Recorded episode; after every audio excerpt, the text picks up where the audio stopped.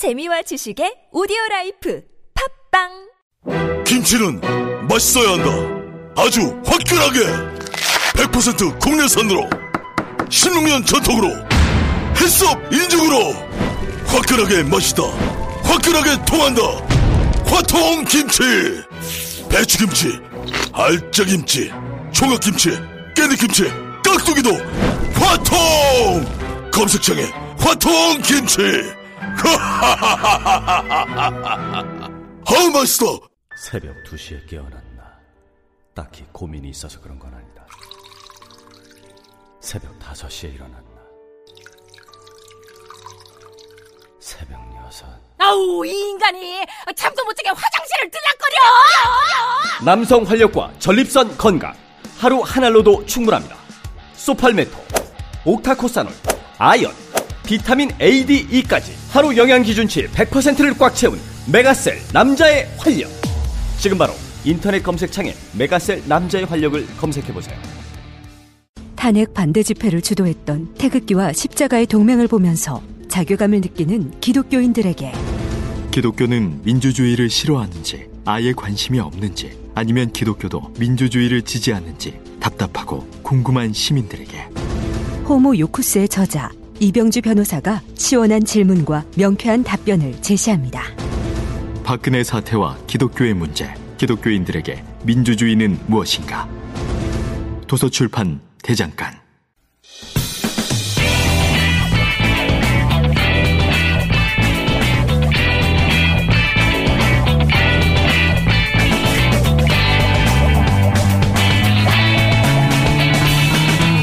김어준의 뉴스 공장.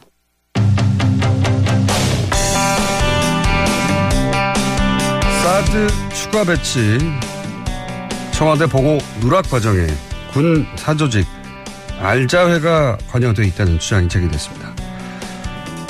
국정기획위 기획분과 위원이자 더불어민주당 정책위 수석부의장 홍익표 의원 전화 연결됐습니다. 안녕하세요, 의원님. 예, 안녕하세요. 홍익표입니다. 반갑습니다. 예, 안녕하십니까. 어, 우선 하나회는 워낙 익숙한 네. 명칭이라 많은 분들이 아실 텐데 알자회는 뭡니까? 우선 알자회부터 설명해 주십시오. 그, 이거 좀 시간을 좀 거슬러 올라가야 되는데요. 예. 1992년 김영삼 정부 출범과 동시에 예. 국내 사조직 척결이 있었지 않습니까? 네네.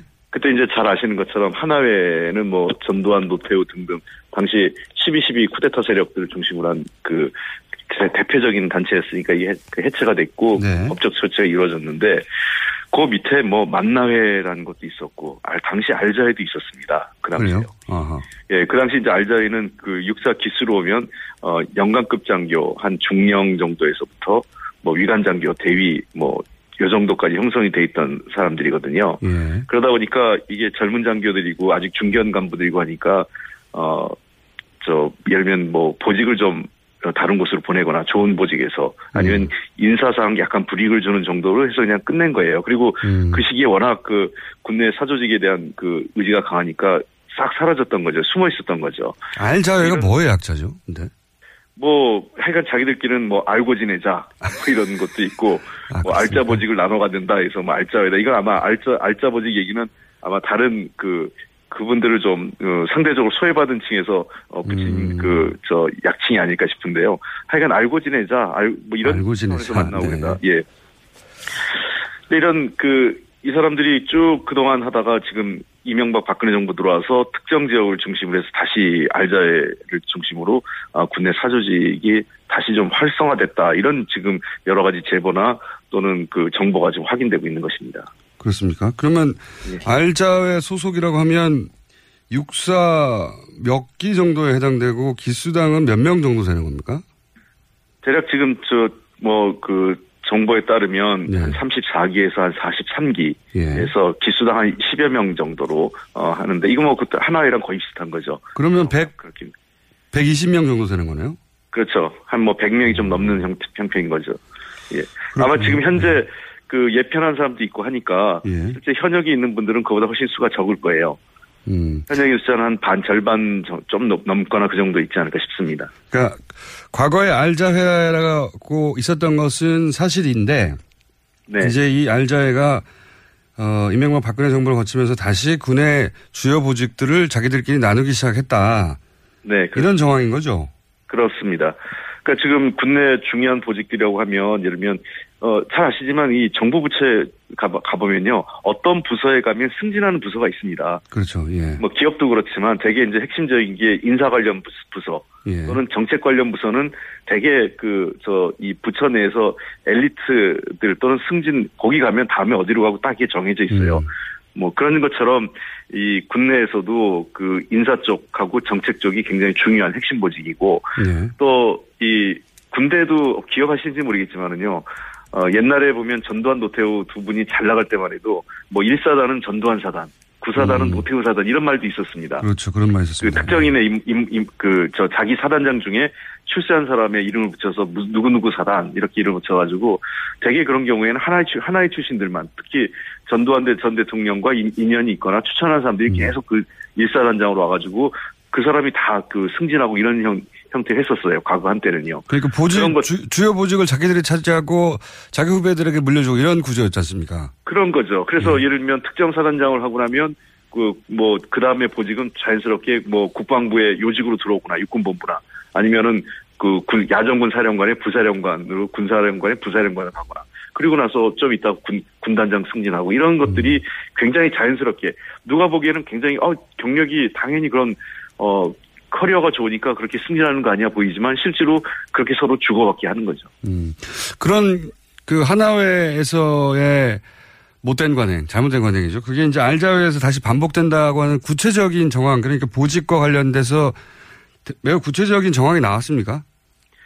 지금 실제로 뭐 여러 가지 뭐 감찰을 해보면 내부 감찰이나 감사원 감사 금방 드러납니다. 왜냐하면 누가 누가 알자인지는 이미 국내에서 다 알고 있어요. 예. 제가 그래서 특정인 이름을 대진 하진 않겠는데 아까 제가 했던 요직이라고 할 수 있는 국방부의 정책 라인 있지 않습니까? 예. 정책기획관이나 정책실장 자리 예. 그리고 그이 기무 기무부 기무사령부 기무사, 예. 예, 그다음에 특정 사단, 사단장직, 그다음에 한미연합사 등 뭐 특전사령부, 뭐 이 특정사령관과 관련된 직위, 뭐 그리고 이러한 것들이 대개 지금 현재 알자이와 관련돼 있는 그 중요 보직으로 지금 저 회자되고 있는 것입니다. 그리고 그 주요 보직에 알자회 출신들이 지금 현재 자리를 맡고 있는 건 팩트고. 뭐 제가 실명까지 하지 않겠고요. 많은 분들이 지금 뭐 다는 지금 현재는 다는 아니지만 어, 상당 중요한 보직을 거기에 그 대물림하고 차, 차지하고 있는 것입니다.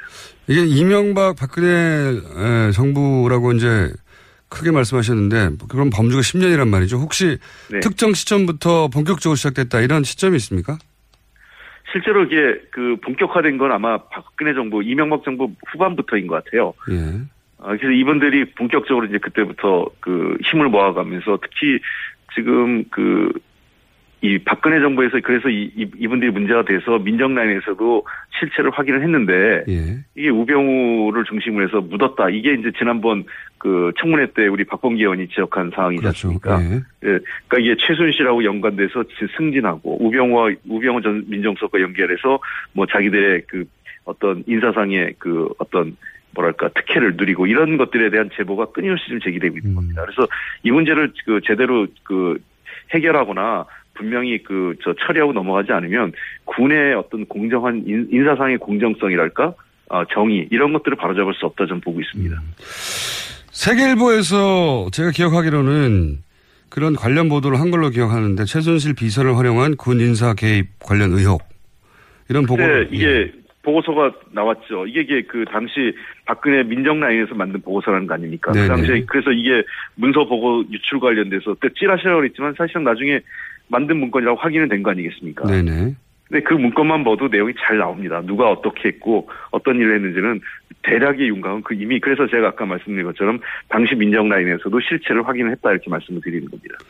그리고 실체를 확인했고 당시 보고서를 정확하게 기억은 안 나는데 기무사령관 특정 기무사령관이 부임하면서 이렇게 본격화됐고 이것을 민정 라인에서 파악을 했는데 덮었다 그냥 예, 그런 겁니다. 예, 예. 덮었고 예. 실제로 그 안에 보면 저 작은 그 동그라미로 군내 사조직 알자회 세력화 동향 이렇게까지 해서 자세하게 내용이 나옵니다. 네, 그러니까 청와대에서 군 내부에서 그런 동향이 있다는 걸 보고한 문수가 유출돼서 세계일보가 보도를 했었죠. 예.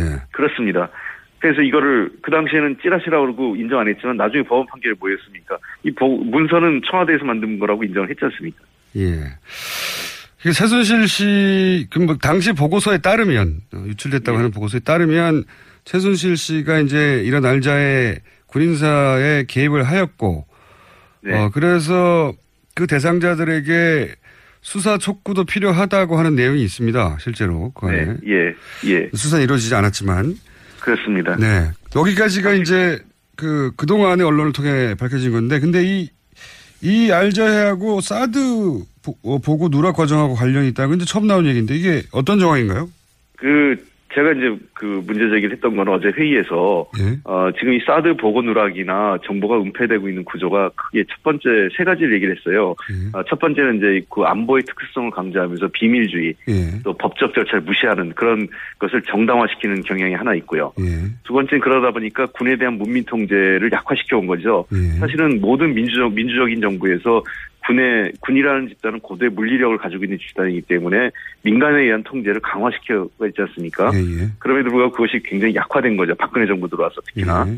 그리고 이러한 것들이 가능했던 구조는 이런 핵심적인 라인, 사실 국방부 내에서도 이 사드와 관련돼서 정보를 어 그 공유한 그 사람들은 몇 안 됩니다. 음. 아주 특정인들만 그 정보를 공유했고 그게 이제 정책 라인과 또 어, 일부 그 국방부 장관의 비서 라인 쪽으로 해서만 핵심들만 지금 장악을 했는데 이 예. 사람들이 통으로 대- 그 최고 군통수권자에게 보고를 은폐할 정도였다면 그건 뭐겠습니까? 서로의 그 인사상의 서로 간의 인, 인적 관계로 짬짬이 관계가 있기 때문에 음. 이런 은폐나 보고 누락, 고의적 은폐 누- 누락이 가능한 것이죠. 음, 그러니까 지금 그 추가 반입이 누락되는 보고서가 작성되는 그 라인에 정책기획관이나 국방정책실장이 있는데 예. 이 분들이 말하자면 알자의 소속이다 이런 이야기인가요? 그렇죠. 그 알자베 또는 그 최근에 독사파라고 또 있어요. 그 독사파도 독사파요? 있는데, 예. 독사파는 뭡니까? 그, 저, 이 김관진 씨가 사실은 지금 국방부 내에 너무 큰 힘을 갖고 있었던 거죠. 예. 아시다시피 그 김관진 씨는 참여정부 말기에 합참의장을 했지 않습니까? 예. 그러니까 근 10년이 넘게 예. 11, 2년 가까이 국내 가장 실력자로 존재했던 거죠. 예. 박근혜, 이명, 박, 이명박 박근혜 정부 치면서 최고 실력자로 자리 잡았지 않습니까? 네네. 그러니까 독일 사관학교를 연수를 갔다 왔는데 그 이후 김관진과 관련된 유- 그 국내 여러 그 실세들이 다들 독일 아. 연수를 갔다 독일 사관학교 연수를 갔다 온 사람들이 국내 요직을 독점하고 김관진 이명을 만들어서 이제 소위 독사파. 독사파다 이런 얘기가 안에서 지금 회자되고 있는데 음. 이러한 사람들, 그러니까 이 제가 문, 문제가 되는 거는 이런 알자이든 독사파든 또 한민구 인맥이든 이런 국내 특정 인맥으로 관련된 사람들이 이 구, 국방 업무를 자지우지했다는 것 자체가 정상적으로 그러니까 자기들끼리 서로 선후배들끼리 좋은 보직을 물려주고 하다 보니까 앞에 있는 사람의 잘못을 밝히는 게 아니라 덮고 가고 음, 거기에 같이. 승, 그 승산하는 거죠. 그런 구조에. 그렇군요. 그런 라인을 파악하게 됐고 이것이 알자회 자체의 문제를 넘어서서 그러니까 그 군조직이 사조직화 한다는 점을 넘어서서 사드와 관련돼서도 국, 어, 청와대에 보고할 때 누락하는데 개입된 정황이 있다 이렇게 보시는 거네요. 이제. 그래서 이 문제는 감찰, 내부 감찰이나 감사원 감사를 해서 정확하게 이 문제를 실체를 파악하는 게 단순히 사드 문제를 넘어서서 이 군에 대한 전반적인 이 부조리, 불합리한 현상을 좀 근본적으로 제거해야 되는 문제라고 생각합니다. 국내 사조직은 어느 국가에서도 인정하지 않고 있고요. 만약에 이렇게 사조직이 횡행하는 조직은 어, 과거 하나회에 우리 폐를 본 적이 있었지 않습니까? 그것뿐만 아니라 더 나아가서 정상적으로 전투를 수행할 수 있는 그 집단이 될 수가 없습니다. 예. 이건 뭐 제가 순전히 개인적으로 넘겨짚는 거긴 합니다만 하필 독일이라서 최순실과 무척 관계는 깊은 그것도 갑자기 떠오르긴 합니다. 네. 그건 아닌 것 같은데. 그건 저도 아닌 것 같긴 합니다만 이것도 하필 독일 사관학교인가 미국 육사도 아니고 그런 생각이 엄청 스쳐 지나가긴 하고 근데 혹시 말씀 듣다 보니까 추미애 대표가 왜 탄핵 정국에서 어 그 계엄령 얘기도 한번 하셨지 않습니까? 예, 예. 네, 군의 어떤 움직임이 있다라고 일회성으로 경고했지만 굉장히 임팩트가 있었는데 그 이후로 그게 어떤 근거에서 나온 말인지는 전혀 어, 후속으로 이제 해명되거나 한 적이 없는데 혹시 이게 이 알자회와도 관련이 있나요? 제가 또 한번 넘겨 짚는 건데. 이 그거 뭐 그 알자회가 직접적인 연관이 있었던 건 아닌 것 같고요. 당시 예. 저도 그 정보 보고가 국내 동향이 좀 심상치 않다 이런 동향이 있어서 그거에 대한 우려 차원에서 대표님께서 한번 지적을 하셨던 것 같아요. 무슨 특별히 확실한 뭐 뚜렷한 정보를 갖고 있는 건 아니었고요. 그런 동향에 대한 여러 그 저 이 정치권에는 그런 정보 보고서들이 있지 않습니까? 네. 그때 이제 국내 동향에 대한 우려를 담기에 있어서 그 쿠데타가 일어난다라는 것보다는 그러한 거에 대한 경각심 차원에서 대표께서 한, 한 말씀 음. 하셨던 것이었죠. 네. 그래서 제가 추미애 대표께 직접 시간을 마련해서 여쭤보기로 하고 그럼 이 문제는 이제 마지막 질문인데요.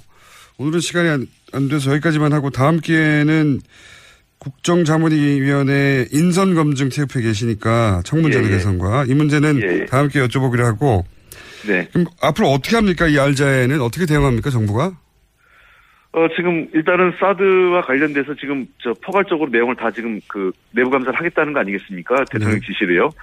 어, 단순하게 뭐 이게 보건 누락을 넘어서서 뭐 환경영향 평가서를 우회한, 그러니까 뭐 뛰어넘는 과정이라든지, 그러니까 이 정책 결정 과정 전반을 그 들여다본다면, 어, 그리고 왜 이런 일들이 벌- 가능했던 구조를 본다면 자연스럽게 국내 특정 인맥에 의한 어, 사적 인연의 사적 관계 또는 이런 그 이 사조직 문제도 저는 그 실체가 드러날 거로 생각을 합니다. 그래서 그 이번에 이, 이 관련돼서 만약에 이 사조직이 우리가 생각하는 어떤 이 뭐 단순한 친목 모임의 그 수준을 넘어서서 어, 국, 그 국방 업무 자체를 자기들이 자지우지했거나 인사 문제까지 전행을 했다는 정황이 드러난다면 이번 기회에 분명히 그 근본적으로 뿌리를 제거해야죠. 알겠습니다. 오늘 말씀 감사합니다.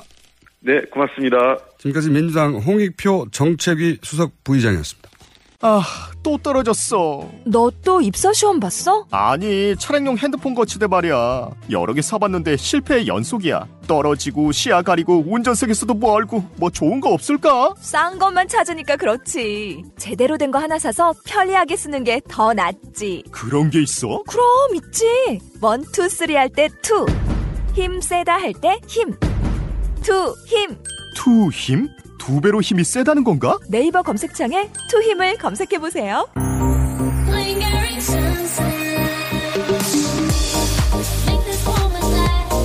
바가지 바이펙스써틴의 신곡 Lingering Sunset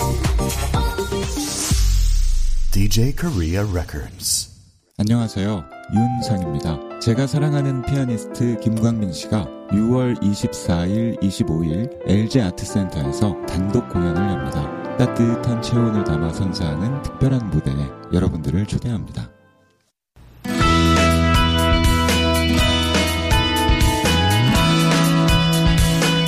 어제 오후부터 4대강 6개 보 수문을 개방했습니다. 그런데 한편에서는 농업 용수 공급에 지장이 있는 거 아니냐 하는 우려가 나오는데요. 이 문제 한번 짚어보겠습니다. 박창근 가톨릭 관동대 아 가톨릭 네 가, 가톨릭 관동대 토목공학과 교수님 연결해 보겠습니다. 안녕하세요 교수님. 네, 안녕하십니까. 네. 아, 이 문제가 가장 첫 번째, 어, 여쭤봐야 될 부분인 것 같습니다. 어, 당, 지금 개방되는 보호의 수질 오염은 어느 정도입니까? 어, 지난, 저기, 어, 어제 발표를 했죠. 예. 어, 발표한 자료를 보니까, 어, 낙동강 오염 상황이 좀 심각하게 지금 되고 있습니다. 그러니까 5월 31일 현재 낙동강 강정보 같은 경우에는, 예. 어, 3,000개 정도, 어, 그 녹조가 있는데, 이게 뭔 뜻인가 하니까, 예. 1 입당 1세조급, 1ml에 3,000개 있다는 얘기인데, 예. 1ml는 우리 엄지 손가락이 있죠. 그렇죠, 그렇죠. 그 정도 됩니다. 거기에 녹조 알갱이가 한 1,000개가 있다는 겁니다. 그러면 그게 어느 정도 나쁜 건지 감이 잘 안 가는데. 어, 그러니까 엄지 손가락만 한데 녹조 알갱이가 3,000개 있다 그러면은 그 녹조가 거의 다 돼 있다는 얘기죠. 그러니까 물이 좀 뻑뻑해지기도 하고. 예. 그러니까 그 속에는 또 독성 물질이 있습니다. 이건 뭐 사실상 강이 아니라고 봐야 되는 거죠, 이 정도면. 그렇습니다. 이게 이제 강정보에서 지금 그 정도가 있고, 어, 다음에 상주보, 낙동강 제일 상류에 있는데, 거기에서는, 어, 1ml당 4,600개의 녹조 알갱이가 있는 걸로, 예, 엄청나죠. 1ml. 1ml면 정말 1cm가 사실 손가락이니까. 예. 예. 1cm, 1cm, 1cm 되는 안에 예. 어, 3, 4천 개의 녹조 알갱이가 있다는 그런 뜻입니다. 감이 잘 안 옵니다만 엄청나게 오염됐다는 얘기인 것 같고요. 예. 네. 어, 그런데 이제 그래서 오염됐으니 개방하자는 것은 어, 문재인 대통령 후보 시절에 공약이기도 했고 사실은 다른 후보들도 홍준표 후보를 제외하고는 다 개방하자고 했는데 이제 개방하게 되니까 이런 문제 제기가 있습니다. 어, 보호를 개방하면 농업 용수 공급에 차질을 빚는다라고 하는 반론 보도가 이런 그 보호 개방 뉴스와 함께 항상 달리거든요. 이런 이런 우려가 있다고. 근데 저희가 이제 전문가가 아니다 보니까 이게 맞는지 틀린지 몰라서 제가 교수님을 연결한 건데요. 이게 농업 용수 공급에 차질이 빚어지는 게 맞습니까? 그 전혀 사실 무근입니다. 왜 그렇습니까? 예. 아, 지금 웬만히 이제 지금 현재 가뭄이 심한 지역이 예. 그 충남 서부 지역, 그러니까 서산시, 예산군, 횡성군, 보령군 이쪽이거든요. 예. 어, 이쪽은 금강으로부터 어, 적게는 30km 이상 예. 떨어져 있는 지역입니다. 그리고 수계를 달리하는 지역이거든요. 아, 그렇군요. 그러니까 어, 수계라는 게 산능성이를 이야기하는데 음. 어, 거기로 지금 물을 올려가지고 보내야 되는데 실제로 지금 보령댐 같은 경우에는 어, 금강으로부터 어, 물을 올리는데 고개를 하나 넘어야 됩니다. 음. 이게 한 100, 한 40에서 50m 정도 되는 예. 고개를 넘어야 되니까 그 물을 공급하는 발로 길이도 길 뿐만 아니라 이 펌핑을 해야 되니까 전기료 요금이 상당히 올라가게 나옵니다. 그러니까 경제성이 전혀 없는 거죠. 음, 그렇게 안 한다는 말씀이신 거죠? 한마디로. 네, 네, 하기는 하기는 하는데 예. 어, 울며 겨자 먹기로 지금 있는 그런 양상입니다. 그러니까 어, 지금 현재 보혜 수문을 연다고 해서 물이 없는 게 아니거든요. 음. 그러니까 그리고 그 지금 보호 수문을 여는 인근 지역 그러니까 사대항 사업을 했던 지역 인근에서는 사대항 사업 전에도 물이 부족해서 농사를 못 지은 적이 없습니다. 좀 떨어진 지역은 다르지만 양수 시설이 그만큼 잘 되어져 있었다는 그런 뜻이죠. 그러니까 수문을 열어버리면은 농업용 치수하는 지수구 높이만 맞춰주면은 얼마든지 물을 공급할 수 있다고 봅니다.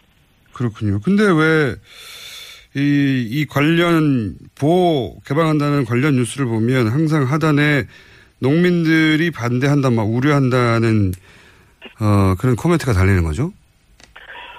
아, 아무리 그 사대항 사업을 지난 정부 때 추진했던 정부가 예, 어, 수문을 여는데 예. 농업용수를 공급하지 못할 만큼 수위를 낮추는 정도로 예. 아주 적극적인 수문 개방을 할 수가 없습니다. 예, 예. 어, 근본적으로. 웬만하면 그렇게 되면은, 그렇지 않습니까? 수문 개방했는데, 인근 농경지에 그 수위가 낮아져가지고 농업용수 공급 못 한다 그러면 이건 밀란이 일어날 일이거든요. 그렇죠. 예. 근데 중요한 것은 그 일부 공무원들 그리고 또 일부 전문가들이 그 사대양 사업에 적극 참여했던 사람들이 있는데 예. 이분들이 언론이라든지 이를 통해서 적극적으로 어, 거기에 대한 어, 의혹을 제기를 하는데 문제점 제기하는데 어, 제가 그 가- 내용들을 쭉 읽어보니까 상당히 왜곡된 자료를 가지고 어, 국민의 어떤 국민들에게 잘못된 정보를 제공하고 있다고 저는 보고 있습니다. 그렇군요. 그러니까 취재하는 기자들도 사실 잘 모르고 그런 취재를 했을 수도 있군요. 그러니까 교수님 말씀을 듣자면 그 사대강 관련 찬성했던 사람들이 그동안 왜 개방을 안 했느냐 하는 이유를 합리화하느라고 이런 이유를 대고 있는 그런 개연성이 아주 높다 이렇게 보시는 거군요. 실제로 그 내용들을 기사 내용들을 일부 언론에 나온 기사 내용들을 쭉 모니터링 해본 결과 예, 예. 어, 그분들은 사대양 사업에 찬성을 했거나 그리고 그로 인해서 어떤 뭐 혜택을 받았던 음. 어, 그런 분들이 분들, 분들이었는데 음. 어, 만약에 뭐 수문을 개방해서 말 그대로 수질이 개선이 되고 생태가 다시 복원되고 음. 뭐 이럴 경우에 당장 국민들로부터 그러면 도를 왜 설치했느냐. 따라서 4대양 사업을 그동안에 쭉 수행해왔던 그분들의 위치가 좀 난감해지겠죠. 어, 그러다 보니까 지금 이 시점에서 또다시 그, 그 곡화가 새로 국민들을 속이고 있다고 저는 보고 있습니다.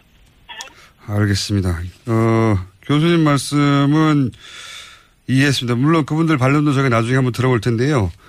그러니까 4대강 사업을 했던 그 핵심 지지 논리가 뭐 홍수를 방지한다든가 가뭄 물 부족을 해결한다든가 였는데 네. 어, 그 연장선상에서 이 숨을 열어버리면 그동안 안 열었는데 열어버리면 그동안 본인들이 주장했던 대로 농업용수 문제가 생길 것이다라고 말할 수밖에 없다. 그분들 입장에서는 네. 본인들이 4대강을 사업을 했던 이유를 합리화해야 되기 때문에 이렇게 진단하시는 거군요. 네, 그렇습니다. 알겠습니다. 그런데 그 제가 다른 그 인터뷰에서 어, 본것 같은데 농업 용수가 부족할 수 있다는 이제 잘못된 우려 혹은 왜곡된 주장이 이렇게 불거진 데는 정부 책임이 있다 말씀하신 것 같은데 정부 구체적으로 어떤 말씀이십니까 이게? 어, 초창기에, 어, 저기, 공무원들이 상당히 대응을, 어, 아주 소극적으로 했었습니다. 예.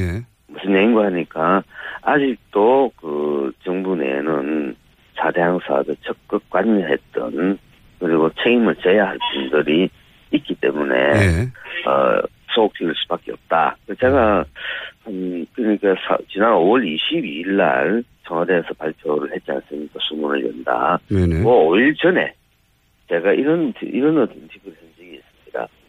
어, 문 대통령께서 수문을 열라 해도 예. 공무원들은 이리저리 꼼수를 부리면서 수문을 안 열 것이다. 아, 제대로 열지 않을 수 있다 그럴 말씀하셨습니다. 예. 네, 그런 얘기를 했는데 어, 지금 현재 상황을 보면은 어, 그런 요소가 다분히 저는 있다고 봅니다. 다시 해서 수문을 제대로 또못 열었다는 얘기죠. 이게 무슨 논리인가 하니까 지금 하만보 같은 경우에는 수심이 지금 세계 도면을 보면 6m입니다.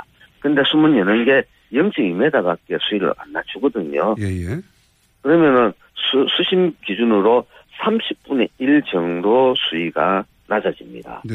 그 얘기는 연속 방정식을 따르면은 어, 유속이 30분의 1 정도 증가하게 되거든요. 그러니까 공학적 입장에서 본다면은 30분의 1의 유속이 증가하는 것은 의미가 없는 숫자입니다. 아하, 그러니까 문을 열긴 열지만. 음. 예.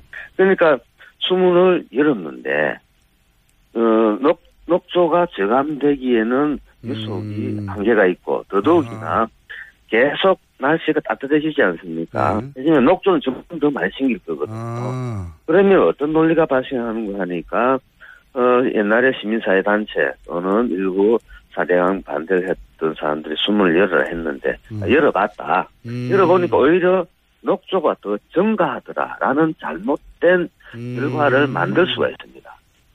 그래서 이 부분에 대해서 어, 지금 정부도 적극 대응해야 되고 어, 우리 시민사회단체도 어, 거기에 대한 어떤 관심을 계속 가져야 될 필요가 있습니다. 아, 그렇군요. 그러니까 열라고 해서 열긴 열지만 아주 조금만 열어서 그 정도로는 녹조 해결이 안 되는 정도로만 문을 열어놓고 봐라 녹조 해결 안 되지 이런 주장을 할 가능성이 높다고 보시는 거죠? 그렇죠. 여름철이 되니까 또 녹조가 더 많아지지 않습니까? 오히려 녹조가 그럼 0.2m 정도 일어났다 그러면 오히려 여름철이 계속 다가오지 않습니까? 그럼 녹조가 오히려 더 증가할 수 있거든요. 그러니까 이런 것들을 다 무시해버리고 따라 수문을 열을 해서 열었는데 녹조가 오히려 더 증가하지 않느냐. 그래서 보가 그 녹조 발생의 원인이 아니다. 이런 어떤 어, 잘못된 논리를 만들 가능성이 있기 때문에 그럴 어, 것이 부분에. 대해서는 예, 조심할 필요가 있습니다. 음, 그렇군요. 이거는 어, 군에서 사드 문제를 가지고 어, 청와대에 제대로 보고하지 않는 것과 같은 맥락에서 유사한 맥락에서 정부 부처가 정부 부처의 사대강을 찬성했던 세력 혹은 혜택을 입었던 세력이 어, 청와대를 상대로 장난치는 게 되는 결과인데 만약에 그렇다면 그죠? 국민을 그러니까 속이 그럴 가능성, 예, 그럴 가능성이 충분히 좀 있기 때문에, 음. 어, 이 부분에 대해서는, 어, 저기, 청와대나 정부가 아주 적극 그, 대응할 수 있는 논리를 음. 어, 만들 필요가 있는데, 제가 판단할 때는, 아, 특히 가만보 같은 경우는 20cm밖에 안 낮추기 때문에 수위를, 예. 어, 충분히 나중에 모니터링 결과를 어, 제시를 하면은 어, 그런 잘못된 음. 어, 정보를 가지고 어, 왜곡된 또 논리를 만드는데 저는 분명히 어, 기여하리라고 봅니다. 알겠습니다. 그러니까 앞으로 뉴스를 볼 때 단순히 숨은 개방만 볼 게 아니라 얼마나 열었는지를 반드시 확인해야 되겠군요. 그렇습니다. 알겠습니다. 오늘 여기까지 하겠습니다. 교수님 감사합니다. 네, 고맙습니다. 네, 매우 중요한 지적이었던 것 같습니다. 저희는 반론권을 보장하고 있습니다. 어, 숨은 개방이 녹조 해결에 도움이 안 된다고 생각하시는 전문가들, 어, 저희가 열심히 섭외해서 인터뷰하려고 하고 있는데 잘 안 되고 있습니다. 네, 앞으로도 반론이 있으신 분은 연락을 주시고 저희 섭외를 좀 받아주시기 바랍니다. 지금까지 박창근 가톨릭 관동대 토목공학과 교수님이었습니다.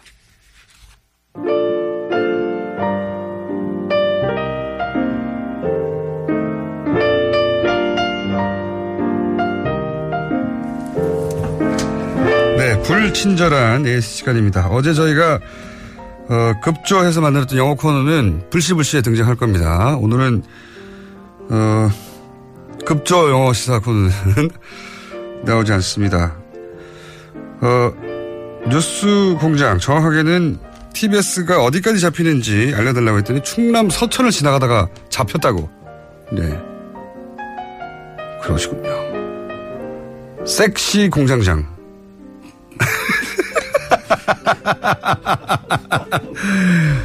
이런 취향이 독특하신 분이나, 네. 저도 그렇게 생각하지만, 위아 작가에 대한 방송 반응 참 많네요, 오늘. 어, 그리고 위아 작가가 여태 인터뷰한 것 중에 가장 신나 보여요. 네. 모든 분들이 그렇습니다. 모든 전문가들이 저희와 인터뷰를 하면 신나 합니다. 네. 다음에는 트럼프를 불러주세요. 네. 어, 섭외해 볼게요. 저희는 섭외 한계가 없습니다. 일단 집어넣어 봅니다. 일단, 아, 이 사람 안 되겠지. 이런 생각 자체를 하지 않습니다. 저희는. 예. 어, 궁금하다 그러면 무조건 넣어 봅니다. 한계가 없다. 국내에서만 찾지 않고요. 전 세계에서 찾습니다. 저희는. 자, 사실 반기문 사무총장이 중도 포기하지 않았다면 국제적 인터뷰 여러 번 했을 겁니다. 라인업이 돼 있었는데 유럽에서도 했을 테고. 자, 그리고 이제 잠시 나오신 분이 옆에 한 분 계세요. 중마왕. 저 왜 부르셨어요? 양지열 중마왕 잠깐 나와 계신데 뜬금없이 네, 나오신 이유가 뭐냐면 제가 월요일부터 다시 휴가입니다. 그러게요. 예, 뭐, 딱- 뭐, 뭐 했다고 쉬러 가세요? 딱 일- 일주일. 네. 제가 휴가 간 기간 예. 동안 그런 문자 쏟아지겠죠. 당신 예. 뭐한 게 뭐인데 공장장. 그러게. 어딜 가냐고. 트럼프랑 인터뷰할 자신 없으니까 가는 거 아니? 영어가 안 돼서?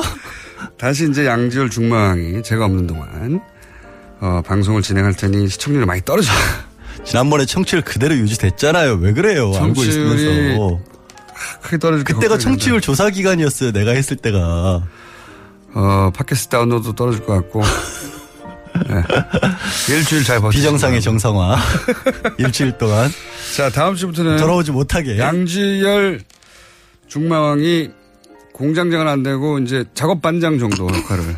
아, 일 맡기고 가면서 그렇게 또 그 사람에게 민폐를 끼치시. 양반장이라고 제가 부르고 있습니다. 명패 빼버릴 거야. 자. 예. 저희가 명패, 공장장 김호준이랑 명패가 있거든요. 보통 8, 90년대 유행했던. 어, 근데 명패 없어졌네요. 네. 그러고 보니까. 자개로 만든 거. 어디 갔어요? 어, 수요일 날 있어. 그 명패를 반드시 깔고 그 옆에 부하 직원 양반장이라고 종이로 만들어서 적폐청산 하겠습니다. 알겠습니다. 자 부탁드리고요. 예, 잘 다녀오시지 않기를 바라겠습니다. 방송을 하다가 망하시길 바라고요. 자 이제 좀 나가주세요. 예, 알겠습니다. 자 저는 그래서 다음 주 월요일 날 뵙습니다. 오늘 뵙고 나서 여기까지 하겠습니다.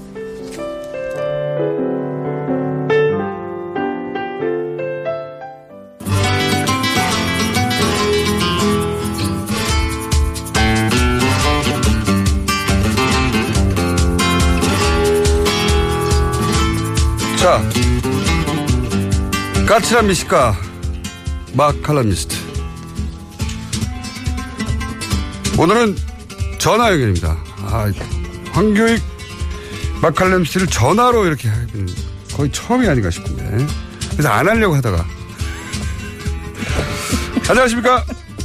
예, 안녕하세요. 예, 어떤 예, 바쁜 일이 있으시길래 이렇게 어떤 바쁜 일이 있어도 항상 오시다가 예, 안 됩니다. 강원도에 뭐 급히 갈 일이 있어가지고 지금 강원도 인제입니다. 아, 날씨가 너무 좋네요. 인제 무슨 낚시 같은 거 하신 거 아니에요 혹시? 아, 낚시, 낚시는 엊그제 했고요. 예. 오늘은, 어, 그, 뭐 이것저것 먹으려고 지금 왔습니다. 네.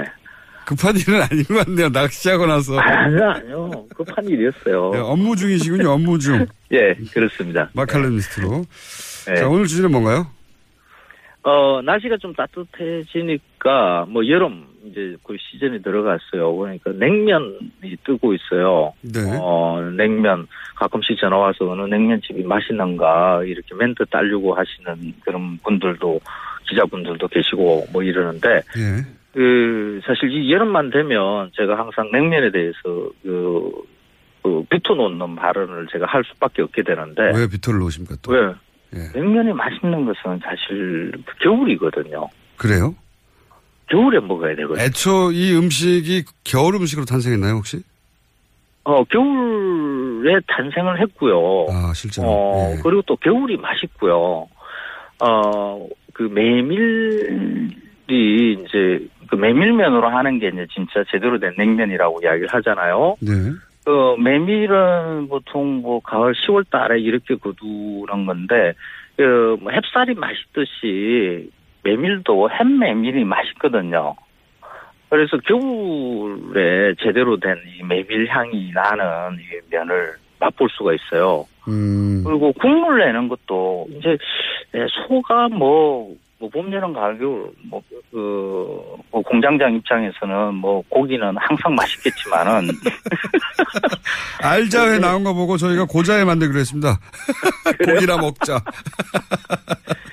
예. 그래서 어 이것도 소도 대체로 이렇게 겨울이 맛있어요.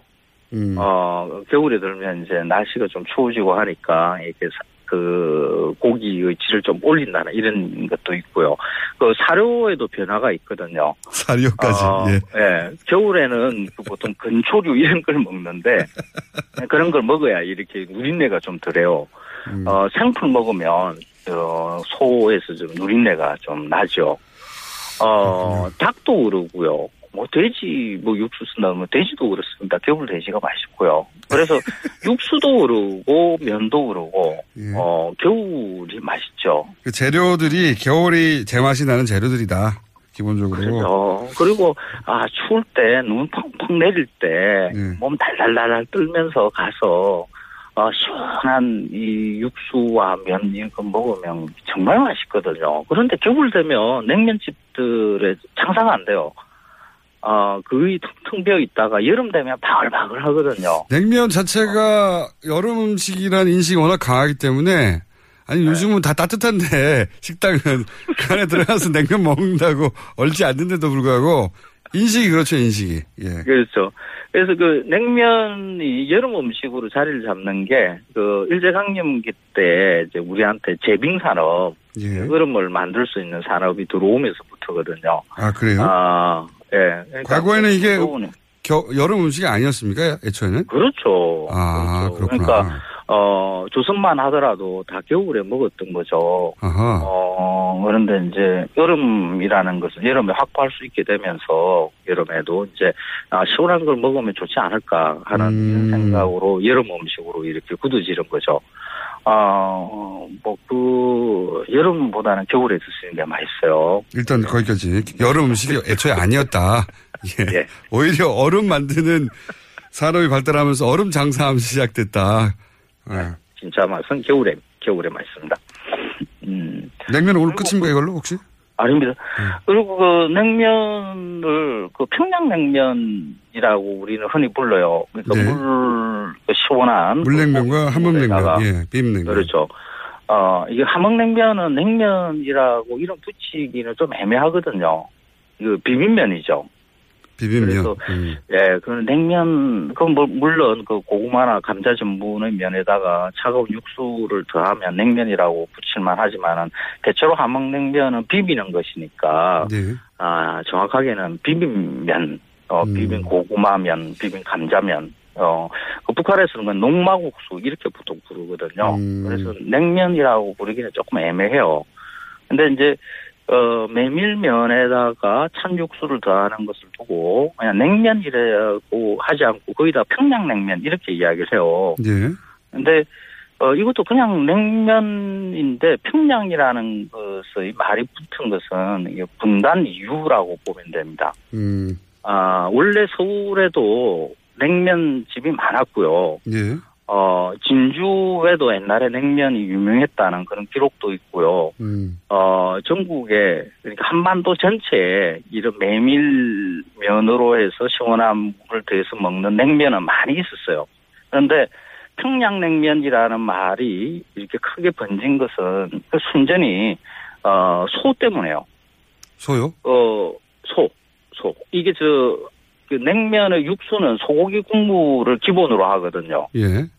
어, 그런데, 그, 요즘은 이제 우리가 한우라 그러면 뭐 횡성 한우, 모성 한우 뭐 이렇게 지역마다 유명하다 이렇게 붙어 있지만은 그거는 그냥 지역에서 키우는 그 방식에 따른 이런 분류고, 어, 일제강점기만 하더라도 소가 지역마다 달랐어요. 그래서 뭐 진주, 한평우 뭐 이런 식으로 그 지명과 어, 우자를 붙여가지고 이렇게 분류를 했거든요. 예. 어, 그 중에 이 평양우가 맛있다라고 소문이 크게 났었어요. 그렇군요. 에, 평양에는 불고기, 고기가 맛있고, 어, 그 국물, 그 맛있는 평양우로 내는 육수도 맛있으니까 평양 냉면이 맛있다. 그렇게 된 거군요. 에, 평양의 냉면이 맛있는 거죠. 평양 냉면이 맛있는 게 아니라. 평양에 있는 소가 맛있기 때문에 그 소로 만든 육수, 그 육수에 담긴 냉면이 맛있어서 평양냉면이 맛있다. 이렇게 된 거군요. 예, 그렇죠. 근데 이제 그, 그래서 이제 평양의 냉면이 맛있다라는 것은 일제강점기에 이렇게 서- 소문이 좀 나요. 예. 그러고 난 다음에 분단되고 우리는 평양을 못 가지 않습니까? 예. 그러니까, 어, 이 서울의 여러 냉면집들이 이렇게 평양을 앞세우는 마케팅을 시도를 한 거죠. 그렇군요. 어, 예전에 우리가 평양에서 먹었던 그런 냉면처럼 낸다. 그래서 앞에다가 이게 평양냉면이라는 말을 붙이는 거죠. 어, 그래서 카테고리, 평양냉면이라는 카테고리가 따로 원래 존재하는 것이 아니라, 아, 두루두루 다 냉면인데, 아, 분단 이후에 우리가 평양을 가지 그쪽 육수 맛이 맛있다고 해서 그렇죠. 예. 평양냉면은 평양에서 먹어야 되는데, 아, 언제 가서 먹으면 예, 이야기가 옆길로 빠지는 걸 보니까 제가 네. 보니까 놀러 가신 거예요. 자꾸 빨리 끝내고 다시 돌아가시려고 그런 것 같은데. 아니, 아닙니다. 아닙니다. 저는 일 때문에 저 전국을 다니면서 곳곳에 음식을 다 먹어야 되는 게 제가 일이거든요. 근데 이제 그 북한에 계시 그러니까 고향이 네. 북한이신 분들 나이 그 그런 분들이 이제 평양냉면을 그 북한에서 만드는 방식으로 만들어서 유명해진 식당들이 있지 않습니까? 예, 그런 어, 식당들이 있죠. 있죠. 보통 그 예, 북한에서 오신 분들 이런 음. 분들이 어, 냉면을 어, 가게 하시는 분들이 많고요. 어, 그런 분들의 식당에 가야 진짜 냉면 맛이 난다라고 생각들을 하죠. 그렇죠. 어, 저는 근데 어, 저도 저도 그렇습니다. 솔직히 근데 평양냉면을 그런 평양 방식으로 만들었다고 하는 냉면 잘 맛이 잘 없더라고요. 저는 좀 심심하고 안 그런가요? 그, 뭐 고기만 드시니까 그 냉면 맛을 아시겠어요? 이게, 인정. 이게 저 냉면 그 흔히 우리 말하는 그 평양 냉면이라는 이 물냉면을 먹으면 사실 이게 뭔 맛이야 하는 분들이 많아요. 그 아니 물냉면은 좋아하는데 이게 평양식으로 전통으로 만들었다고 하는 것은 좀 심심하더라고요. 저는. 예. 아, 맞아요. 심심해요. 예. 이 심심하다는 게 매력이 있는 거죠.